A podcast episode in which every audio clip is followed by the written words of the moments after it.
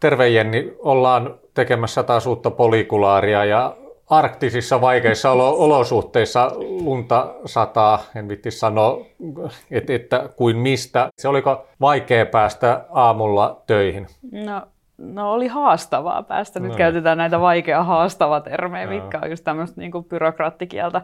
J- joo, siis oli kohtuullinen kyllä tuiverus ja tuisku tuolla niin kuin moottoriteilläkin, että 70 sai ajalla ja se oli ehkä ihan maksiminopeus. Et, et kuuntelin tullessa radioa, enkä yhtään ihmettele, että pelastuslaitos oli mm. kehottanut ihmisiä, jos on mahdollista, niin jäämään etätöihin. Et, tota, et, et, ilman polikulaaria olisin varmaan itsekin jäänyt. Valkoista kurittajaa uhmate ollaan kuitenkin paikan, paikan päällä. Jos, ennen kuin mennään itse, itse asiaan, niin harhaudutaan taas pikkasen jo sivuraiteelle. Aina hyvä. Jos koronapandemiasta jotain hyvää haetaan, niin varmaan, varmaan tämä joustavuus monipaikkainen työ näissä, näissä tilanteissa Joo, ihan, helpottaa. Kyllä, ihan selkeästi semmoinen niin hybridityö on, on, on kyllä niin kuin siis tässä meidänkin tekemisessä niin kyllä mm. ihan tosi positiivista, että, että tota, kyllä useimmiten ollaan kyllä niin kuin lähitöissä, mutta et sitten kun on tarkoituksenmukaista syystä tai toisesta mm. voi olla etänä, niin, niin sekin onnistuu ja se on kyllä, se on kyllä todella kiitollisuuden aihe. Kyllä. Meillä näissä polikulaareissa pikkasen tekijät vaihtuu, niin jos, jos muistutetaan katsojille, keitä nyt on, on tätä tekemässä, eli Jenni Lepärinne, Turun Sanomien politiikan tuottaja. Kyllä. Hauska nähdä. Kuin myös. Ja Turun Sanomien vastaava päätoimittaja Jussi Orel. Hauska nähdä. Kyllä. Just kun äh, hetki ennen kuin alettiin tätä tehdä, niin tuli kovasti kaivattu presidentti Gallup julki. Tällä kertaa maaseudun tulevaisuudelta. Ehdit siihen pikkasen, pikkasen katsoa, mitä se kertoo loppusuorasta, millaisista asetelmista me nyt lähdetään. Ei mitään ö, järisyttävää ei mitään, liikahdusta. Ei todellakaan mitään järisyttävää. Että aika sen suuntainen, mitä mä itse henkilökohtaisesti odotinkin. Ja hyvä, että toi maaseudun tulevaisuuden kallup tuli just nyt tänään. Mä olin kyllä sitä myös arvioinut, että tänään se hmm. tulee ja epäilen, että, tai arvioin, että tota, ensi viikon alussa tulee todennäköisesti Hesarin viimeisin ja sitten Ylen Gallup tulee silloin suurena vaalitentti-iltana 25. päivä, jota mekin muuten sitten seurataan. Erittäin hyvä. Livenä, live kommentoidaan sitä. Niin, niin tota, ö, ei ollut mitään yllätyksiä. Ö, arvioin, että Jussi halla kannatus olisi nousussa, mm-hmm. niin kuin tämä nyt näyttikin, 15 pinnaa. Se toki tarkoitti myös sitä, että Pekka Haaviston kannatushan oli hiukan tipahtanut siitä edellisestä maastulin kallupista, ja Stubin oli hiukan noussut, siis 0,1 prosenttiyksikköä muistaakseni, että viimeisessä maastulin kallupissahan toi Stub ja Haavisto oli täysin tasoissa. Mm. Ja Halla oli hiukan olempana. Eli tota, kyllä ne niin kuin ihan selkeästi kertoo. Reen oli myös nostanut kannatusta. Sekään ei ole mikään yllätys. Hän on onnistunut hirveän hyvin tenteissä ja ainakin somekeskusteluiden perusteella on, on huomannut sellaista linjaa, että moni varmaan sellainen, jotka oli ehkä alun perin ajatellut mm. äänestävänsä Stubbia, niin onkin nyt edelleen joko pohtii sitä, että jos äänestäisi kuitenkin Reeniä, mutta tota, ehkä vielä sitten kuitenkin niin kuin arpoa sitä. Stubb itsekin ainakin somen perusteella niin onnistui eilen hyvin siinä yksilötentissä. Itse en ole sitä ehtinyt vielä katsoa, mutta näin tulkitsin. Ennakkoäänestys on, on käynnistynyt, mutta kyllä tässä aika kovat paineet ja odotukset jää sinne viimeiselle viikolle. Siellä on niin kuin mainitsitkin isot TV-tentit, joita, joita tota, mekin live kommentoidaan Maikkarin tenttiä keskiviikkona ja torstaina Ylen tenttiä. Vaalikeskustelu tai kommentointi on, on täynnä kliseitä, joista kolumnissa lisää sunnuntaina mainostetaan pikkasen lisää meidän sisältöjä. Monesti todetaan, että kallupit ei, ei äänestä ja vaalit ei ratkee ennen kuin kaikki äänet on laskettu. No näin, näin periaatteessa on, mutta kyllä kallupit aina suuntaa antaa, mutta sen verran siellä on, sanotaan Stubin takana nyt ollut liikehdintä, että kyllä tästä aidosti jännittävä viimeinen viikko tulee? Joo, kyllä tästä tulee. Ainakin keskustelu osalta. Onko lopputulos jännittävä? Se nähdään sitten sunnuntaina. Toi on hyvä pointti. Että tota, mä en usko, että se lopputulos on sitten kuitenkaan mm. kovin monellekaan mikään kauhean suuri mm. yllätys, mm. ellei nyt sitten tapahdu vielä täl, tässä nyt niin kuin mm. viimeisen puolentoista viikon aikana jotain massiivista. Joku ehdokas esimerkiksi mukaan, mutta ei, ei ne sorru sellaisiin. Nyt on niin paljon niin kuin mm. pöydällä panoksia, että tota, et, et lopputulos ei todennäköisesti yllätä ketään, näin voisi ennustaa. Mm.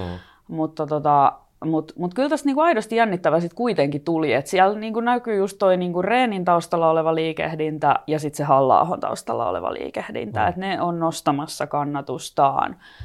Mitä itse olet mieltä lopputuloksesta, ketkä menee no, toiselle kierrokselle? Voiko sieltä tulla jotain niin kuin yllätyksiä no, tässä neljän kärjessä vielä? No, mä uskon, että, että voi tulla, mutta niin kuin sanoit, niin tai tavallaan, että mikä sitten on yllätys. Mm. Että kyllä se, niin kuin tämä nelikko nyt näyttää aika vahvalta, ja kyllä siellä nyt tietysti, vaikka siellä pientä liikehdintää on, niin Reenin ja halla kampanjatiimit saa laittaa parasta ehdokkaiden lisäksi tietenkin viimeisellä viikolla, että se sanotaan, että jos siellä on jonkinnäköistä semmoista pientä niin kuin poreilua, että se konkretisoituu vaalipäivänä, sitten hyvä kysymys on aina, aina se, että lähteekö ne kannattajat oikeasti liikkeelle vaalipäivinä. Me tiedetään tutkimusten pohjalta, että eri puolueiden äänestä, äänestysuskollisuudessa on, on eroja, eroja, mutta hienoa, että odotusarvot nousee viimeiselle viikolle. Ei kaikkein räväkin kisa ole tähän mennessä ollut. Toisaalta sitten kun miettii, että mikä on maailmantilanne,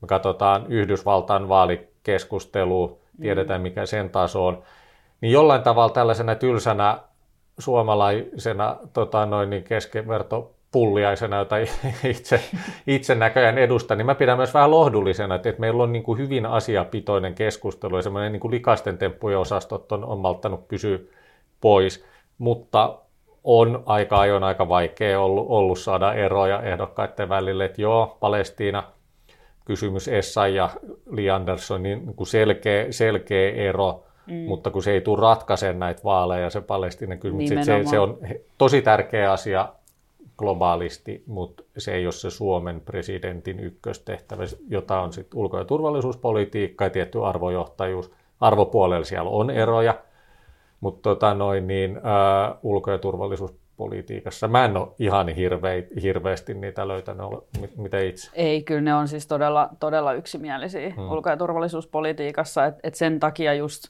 on vaikea löytää eroja ehdokkaiden välillä, ja mä en usko, että tässä nyt viimeisen viikon aikana enää niin kuin mitään repäseviä irtiottoja tästä niin kuin yhtenäisestä linjasta kenellekään ehdokkaalle tulee. Ja sitten toisaalta se vaan kertoo siitä, että Suomen linja on hyvin johdonmukainen, mikä on tietysti myös niin kuin ehkä lohdullista tämmöisinä tuulisina aikoina. Mutta hei, aloitettiin kallupeista. Ne kovasti herättää intohimoa ja sosiaalisessa mediassa on paljon puitu sitä, että missä ne viimeiset isot gallupit viipyy. Tuossa alus viittasit siihen, että mikä on sun oma arvio ja tunnet asian hyvin ja, ja näin se varmasti tulee menemään. Meilläkin oli eilen, eilen yhteistoimitus Lännen median tuottama juttu aiheesta, jossa taloustutkimuksen entinen, entinen tota noin niin, työntekijä Juho Rahkonen, joka nyt on siirtymässä Kevan, Kevan palvelukseen, niin palasi vuoden 2011 jytkyvaaleihin ja siihen, että et, et oliko silloin perussuomalaisten nousussa oleva kannatus niin, kuin, niin herkkä tai, tai sitä ei haluttu oikein uskoakaan, että, että että jääkö galluppeja sen takia julkaisematta, että ei uskottu niihin tai pidettiin jotenkin muuten hankalana. No, taloustutkimus yksi kantaan kumosi sen mun mielestä ihan, ihan tota noin, niin pätevillä perusteluilla, mutta nämä gallupit, että et koska niitä julkaistaan, ketkä tekee, miten niitä tulkitaan, niin tuntuu olevan tosi kuuma kysymys tällä hetkellä verrattuna siihen, että, että ehdokkaat itse mielellään toppuuttelee, paitsi jos ne pärjää niissä, mm. silloinhan ne muistetaan niin kuin tietysti nostaa esille.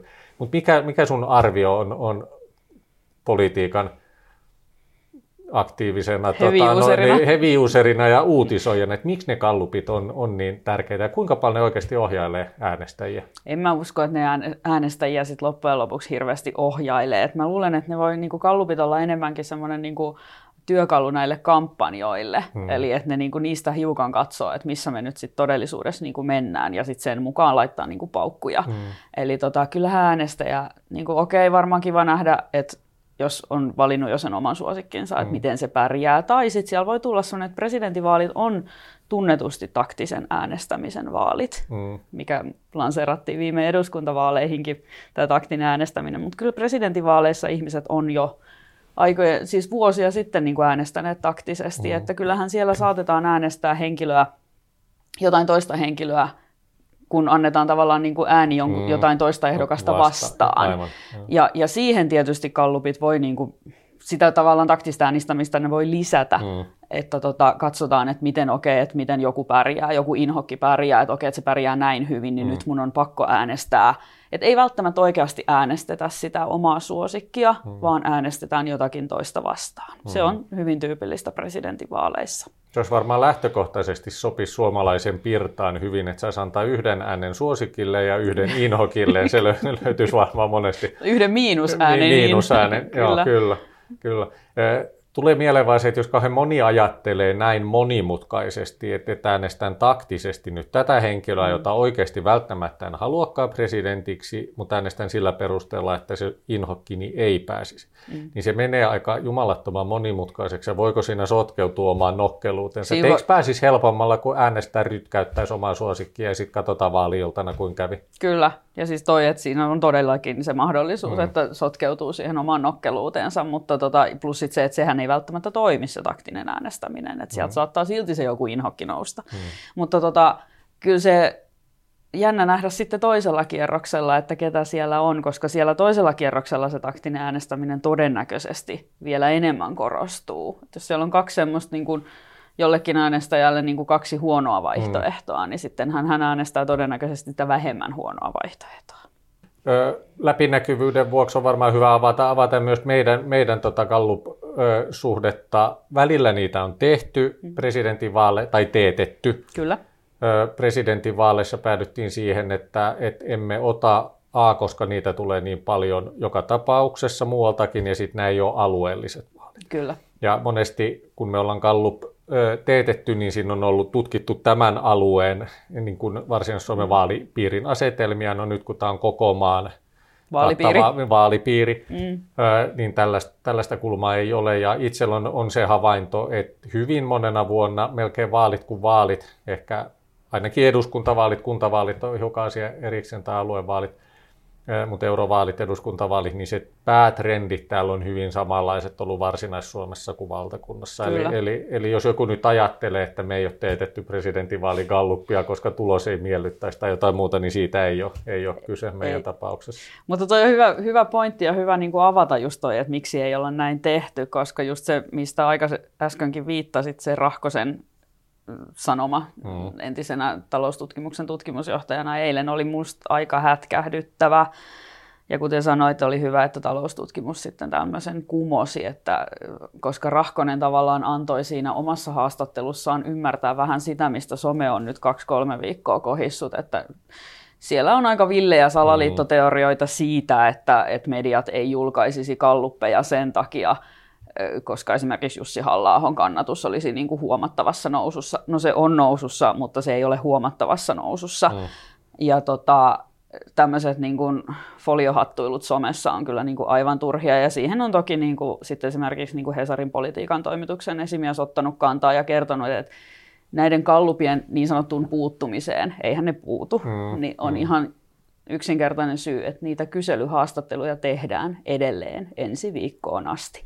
Eli toisin sanoen ne kyselyt eivät ole valmiita. Tässä ei ole mitään salaliittoteoriaa takana Kyllä. tai salaliittoa ketään vastaan takana, Joo. vaan niitä tehdään viimeisiin päiviin asti, jotta saadaan tavallaan niin kuin tarkimmat tulokset, mitä mm. voidaan saada tuommoisilla haastattelukysymyksillä. Kyllä, kyllä. Ja sama liittyy uutisointiin mahdollisimman tasapuolisesti, mutta ei palsta millä ja millimetrimitalla myöskään, myöskään pysty mittaamaan, ja onhan se niinkin, mitä lähemmäs vaalipäivä tulee, jos kärki alkaa olla kalluppien osalta kovin selkeä ja se mm. jännite on siellä, niin kyllähän silloin uutisointi keskittyy pakostakin niihin, ja näin se, näin se tota, kuuluu ollakin. Valintoja aina joudutaan, Totta joudutaan kai tekemään. valintoja aina joudutaan tekemään, ja siis eihän olisi mitään järkeä keskittyä esimerkiksi jonkun yhden prosentin kannatuksella mm. olevaan ehdokkaaseen, mm. Mm. jolla ei ole mitään mahdollisuuksia. Kyllä kyllä meidän, niin kuin mekin joudutaan rajaamaan työssämme sitä, että mitä me tehdään, kun emme voi 24-7 olla täällä kuitenkaan tekemässä. Kyllä, just mm. näin. Rajamisesta tuli mieleen, että sosiaali- ja terveysministeriön asettama virka henkilötyöryhmä on kovasti rajaamassa päivystävien sairaaloiden Kyllä. määrää. En tiedä, onko tämä toimiva aasin, aasinsilta tähän aiheeseen, mutta tulipahan nyt mieleen. Sellainen raportti tuli viime viikolla ulos muistaakseni torstaina ja siitähän keskustelu sitten politisoitui Välittömästi. samaan iltapäivän aikana hyvin, hyvin nopeasti. Olet sitäkin aihetta seurannut. Miten sulle siitä keskustelusta, nyt kun siitä on noin viikko aikaa, mm. niin on, on jäänyt mieleen, mitä me tiedetään sairaalaverkon harventamisesta? Nyt ei puhuta niinkään tästä perusterveydenhuollosta hyvinvointialueella, vaan, vaan maanlaajuisesti. Mitä me siitä tiedetään? Tiedetäänkö me varmuudella oikeastaan yhtään mitään ja millainen jälkimakku tästä keskustelusta jäi? No keskustelusta jäi mulle henkilökohtaisesti vähän outo jälkimakku, että se oli STM, eli sosiaali- ja terveysministeriön tilaama, jota siis johtaa perussuomalaiset, siis sitä ministeriötä ja kokoomus. Mm. Siellä on kaksi kokoomusministeriä ja yksi persuministeri, mutta sosiaali- ja terveysministerinä on Kaisa Juuso, perussuomalainen. Se oli todella outoa, että kun he olivat tilanneet selvityksen, työryhmältä. Työryhmä sai sairaalapäivystysverkkoselvityksen valmiiksi ja julkaisi sen, niin lähes välittömästi hallituspuolueiden edustajat, ainakin perussuomalaiset ja kristillisdemokraatit tulivat ilmoittamaan, että nämä ei sitten muuten ei käy meille. Et tota, siinä oli niinku jotenkin voi olla, että se oli vain viestinnällinen asia, mutta kyllä mulle jäi siitä semmoinen, niin että miksi teetetään tällaisia selvityksiä mm. kalliilla. Nämä ei ole ilmaisia mm. veronmaksajille. Mm. Niin tota, ja sitten saman tien heitetään selvitys bussin alle ilman, että sitä ruvettaisiin oikeasti niin kuin mm. poliittisesti pohtimaan, että, että onko tässä järkeä tällaisenaan vai mitä pitää tehdä. Fakta on se, että se selvitys tuollaisenaan ei tule toteutumaan. Mm, mm. Sehän on siis käytännössä virkamies paperi. Kyllä. Se ei ole mikään esitys, mm. se ei mm. ole mikään hallituksen esitys. Eli tota, siitä nyt niin kuin sen pohjalta lähdetään käymään poliittista keskustelua, mutta olihan se niin kuin outoa, että saman tien sanotaan, että tämä ei meille kelpaa. Tässä on kaksi huonoa vaihtoehtoa. Joko niin, että työministerit on lukeneet sen ennen kuin se on julkistettu ja he oikeasti tietää, mitä siinä on ja on, on ne pikatyrmäyskommentit valmiina. Mm. Se ei, ei näytä oikein hyvien pöytätapojen mukaiselta vaikka se mielipide olisi muodostettu, kun samaan aikaan sanotaan, että keskustelua ei ole vielä käyty. No siinähän se ongelma onkin, että sammutaan alas ennen kuin keskustelua ei ole käyty. Mm. Vielä ehkä huonompi vaihtoehto on se, että ministerit ei olisi lukeneet sitä, vaan että olisivat saaneet tiedon samaan aikaan kuin kaikki muutkin, kun se Mitä en pidä kovin todennäköisenä. En, en, en minäkään, mutta mm. jos näin olisi, ja sitä lukematta se ammuttaisi alas, niin se vasta huono vaihtoehto olisi olisikin. Ja kyllä tässä nyt ikävä kyllä näyttää, että, että siihen aluepolitiikka aika vahvasti on, on sotkeutumassa. Kyllä, ja se ei ole koskaan niin oikeastaan hyvä, että jos me, meidän niin täytyy tehdä valtakunnallisia päätöksiä esimerkiksi mm. niin hyvinvointialueilla ja mm. hyvinvointialueiden suhteenkin, toi sote-uudistus tällaisenaan ei ole henkilökohtaisesti mun mielestä kovin hyvä malli, mm. mutta tämä mm. nyt on henkilökohtainen mielipide, mm. joku toinen voi pitää tätä erinomaisena mallina, mm. mutta tota, niin, niin se on, se on niin kuin, kummallista, että, että meillä lähtee niin kuin heti laukalle tuollaisen.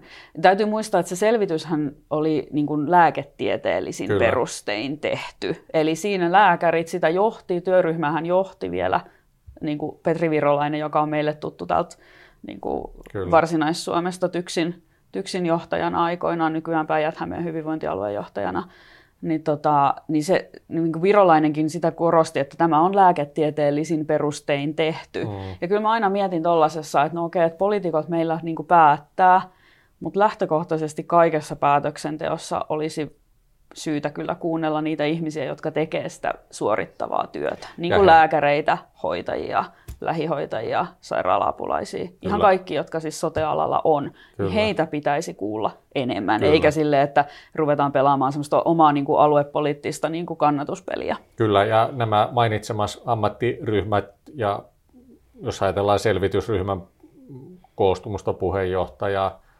myöten, niin toimii virka vastuulla ja Kyllä. poliitikot sitten viime kädessä poliittisella vastuulla. Totta kai heidänkin täytyy lakeja noudattaa ja mm. koros, on, on korostetun tiukan valvonnan alla. Mutta olisi tässä normaalisti, kun tämmöinen julkistetaan, niin vastuuministerit kiittelee työryhmää hyvästä työstä ja kertoo, että, että miten tähän nyt perehdytään huolella mm. ja sitten käydään keskustelu. No ei se kovin räväkkää ja konkreettinen lausunto tietysti sinällään ole, mutta on se tyylikkäämpi kuin tämmöinen niin kuin täydellinen bussin alle heittäminen. Kyllä.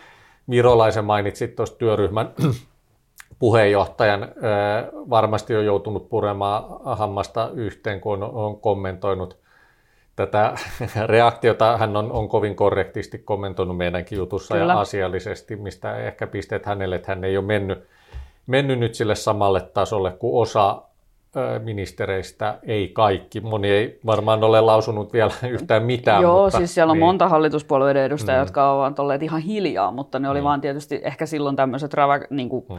Periskummalliset ulostulot, niin nehän tietysti myös korostuu, kun kyllä. ne tulee hallituspuolueiden edustajilta. Kyllä, kyllä.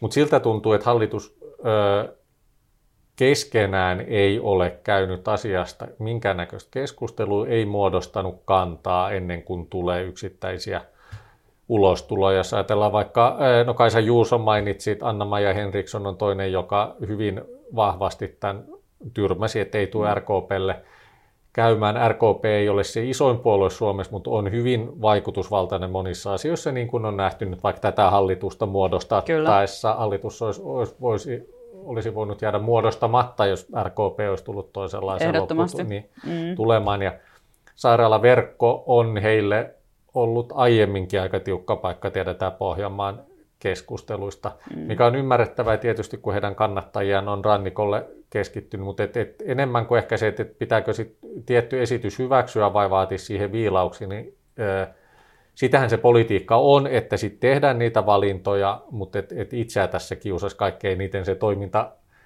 tapa, tapa, tapa mm. että et, et, et on, on huolestuttavaa, jos, jos asioista ei ensiksi käydä keskustelua, vaan johtopäätökset vedetään mm. hyvin. Se tulee vaikutelma, että ne tehdään aika tunteella, vaikka siitä välttämättä ei olisi kysymys. Juuri näin.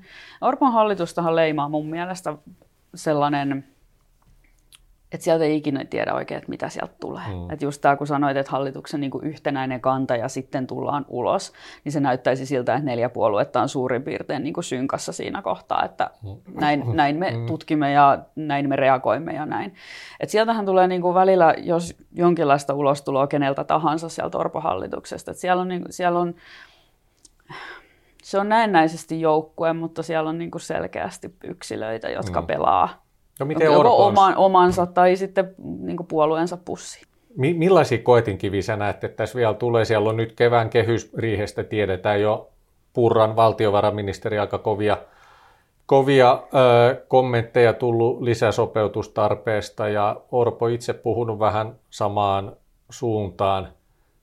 Minkä tyyppisiä, ja sitten jos ajatellaan itäraja keskustelu. Hallitus on siinä ollut kiitettävän yksituumainen ja se on hoidettu tosi jäptisti, mutta jos se vaan jatkuu ja jatkuu tämä Venäjän vyöryttäminen, paineet kasvaa, niin, niin tota, onko siellä semmoisia erityisen herkkiä asioita tulossa keskusteluun, jossa nyt hallituksen yhtenäisyyttä mitataan. Se oli aika kova happotesti se hallituksen muodostaminen ylipäänsä rasismikeskusteluineen ja siitä hallitus tuli varmasti tietysti mielessä jopa vahvempana ulos loppujen lopuksi. Mutta et, et onko siellä tämmöisiä piileviä jännitteitä ja millä ne sitten taklataan mm. loppukauden aikana? Mm, tuo on hyvä kysymys. Varmasti on piileviä jännitteitä ja kehysriihi on yksi tällainen voimannäyttö. Riikka Purrahan sanoi alkuviikosta meidän haastattelussa, että kehysriihestä tulee hallitusneuvottelut Vol 2, mm. mikä on raju lausunto, koska kaikki muistaa, kuinka rankat ne oli ne hallitusneuvottelut viime kesänä. Tota, veronkorotukset tulee olemaan semmoinen.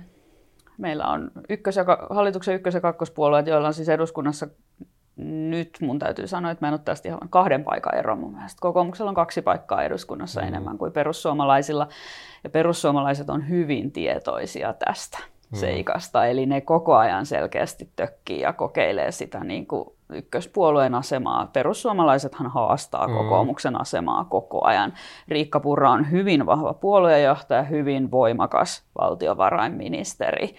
Siinä rinnalla Petteri Orpo pääministerinä saattaa näyttää just vähän liian mukavalta ihmiseltä, mutta ei niin kuin hyvällä tavalla mukavalta mm. ihmiseltä. Mm. Et kyllä se kehysriihi, että et jos perussuomalaiset on valmiita, niin kuin Riikka Purra on kertonut, veronkorotuksiin tiettyihin veroihin, mm. että kunhan ei kosketa työhön ja yrittämiseen ja, ja polttoaineisiin liittyvään verotukseen, niin kaikki muut tyyliin käy.